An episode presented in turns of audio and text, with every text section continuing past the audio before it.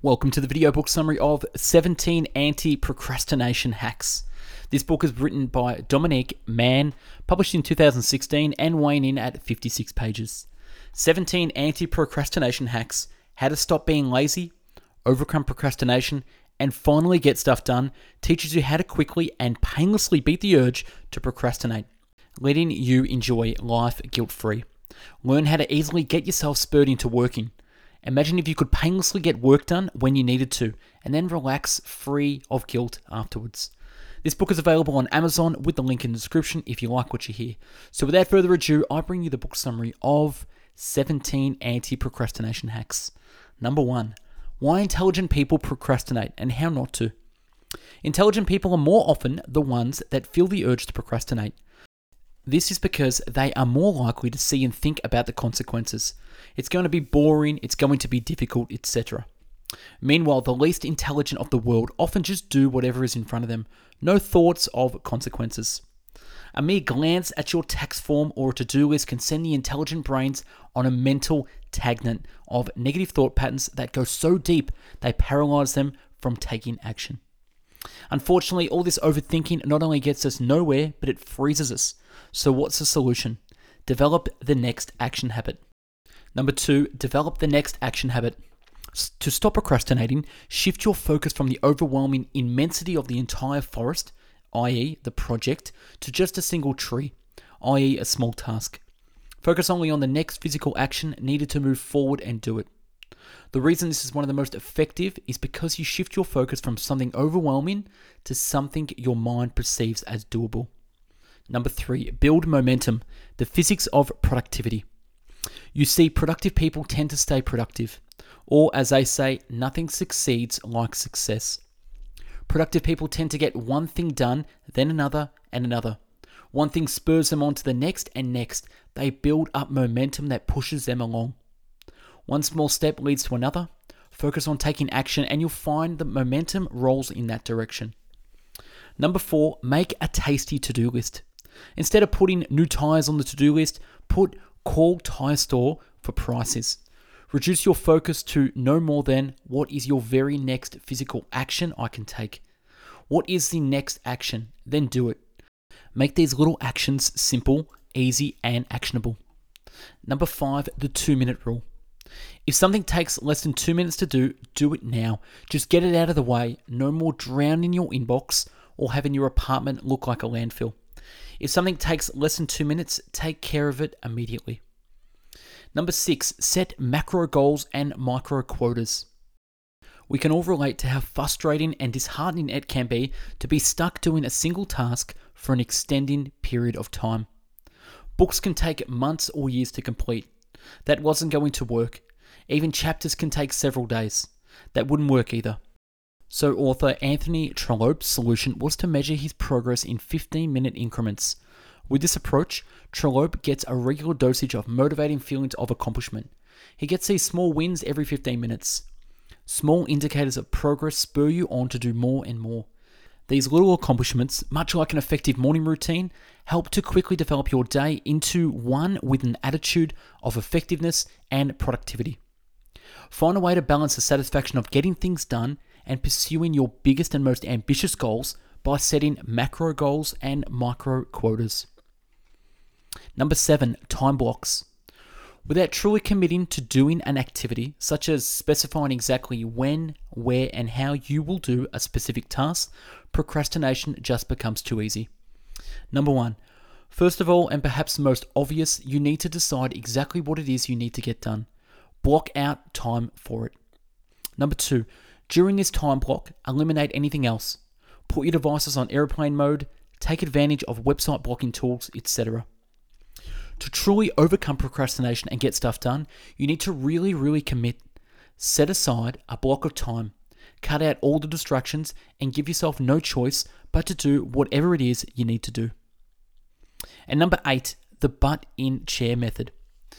This 100% effective anti procrastination strategy, as the name implies, involves putting your butt in the chair at your desk for a certain period of time each day.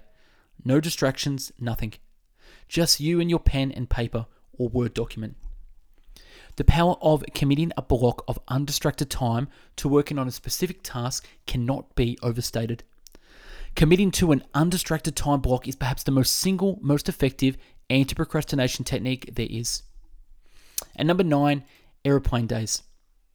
A surprising array of people have noted that they are most productive when they are 30,000 feet in the air.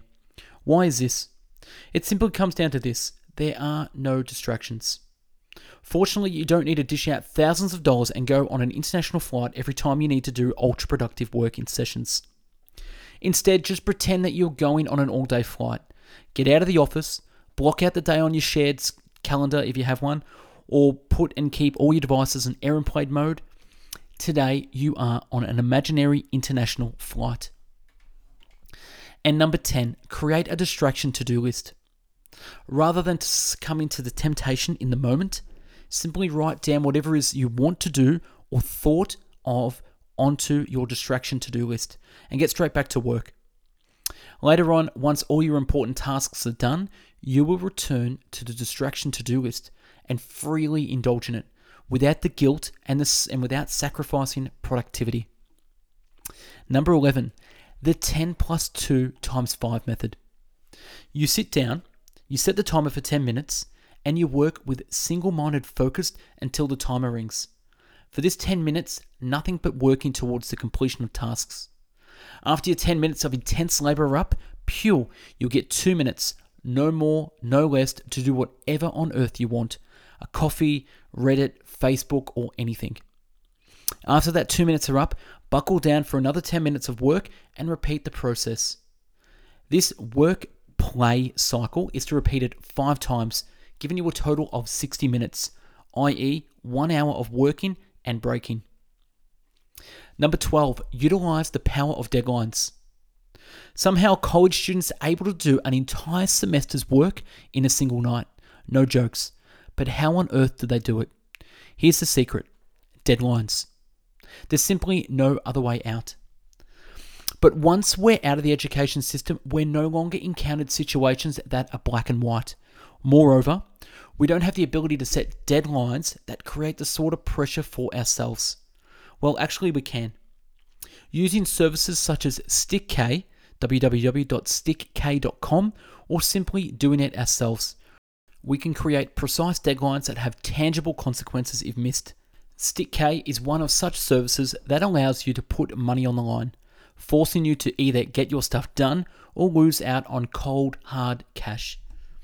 Number 13, kill your inner perfectionist. Scientists have shown that the number one cause of procrastination is what they call the analysis paralysis. In layman terms, analysis paralysis means being a perfectionist. You might hate to hear it, but nothing is perfect. We constantly learn, gain experience, and improve, but we're never perfect. When it comes to productivity, something is always better than nothing. Most of the time, the solution is to just to hit the ground running, so stop focusing on doing things perfectly and instead simply focus on doing things. Period. Jump in head first, ready or not, and before you know it, you'll be swimming. Number 14, how to procrastinate productively. Sometimes we simply can't help procrastinate. No matter how much we don't want to, sometimes it just happens and we really can't deny that. The solution in this case is less obvious. Do things that are easier, but still productive. This is known as the redirect technique.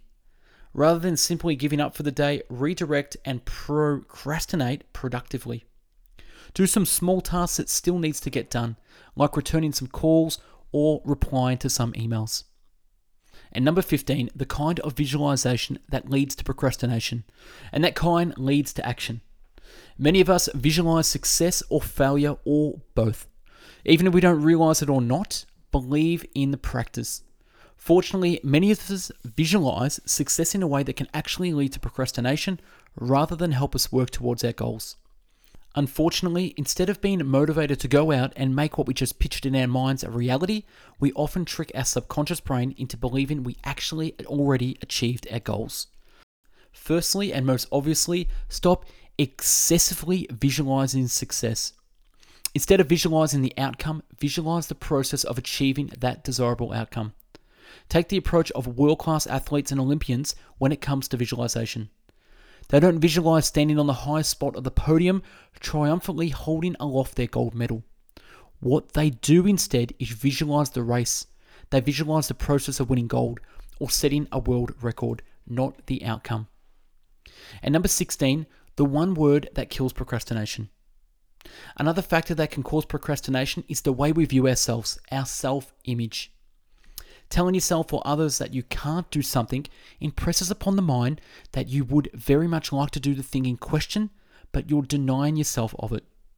The word don't, on the other hand, is far more empowering. Imagine somebody saying, I don't drink alcohol, or I don't eat unhealthy foods, or I don't skip the gym.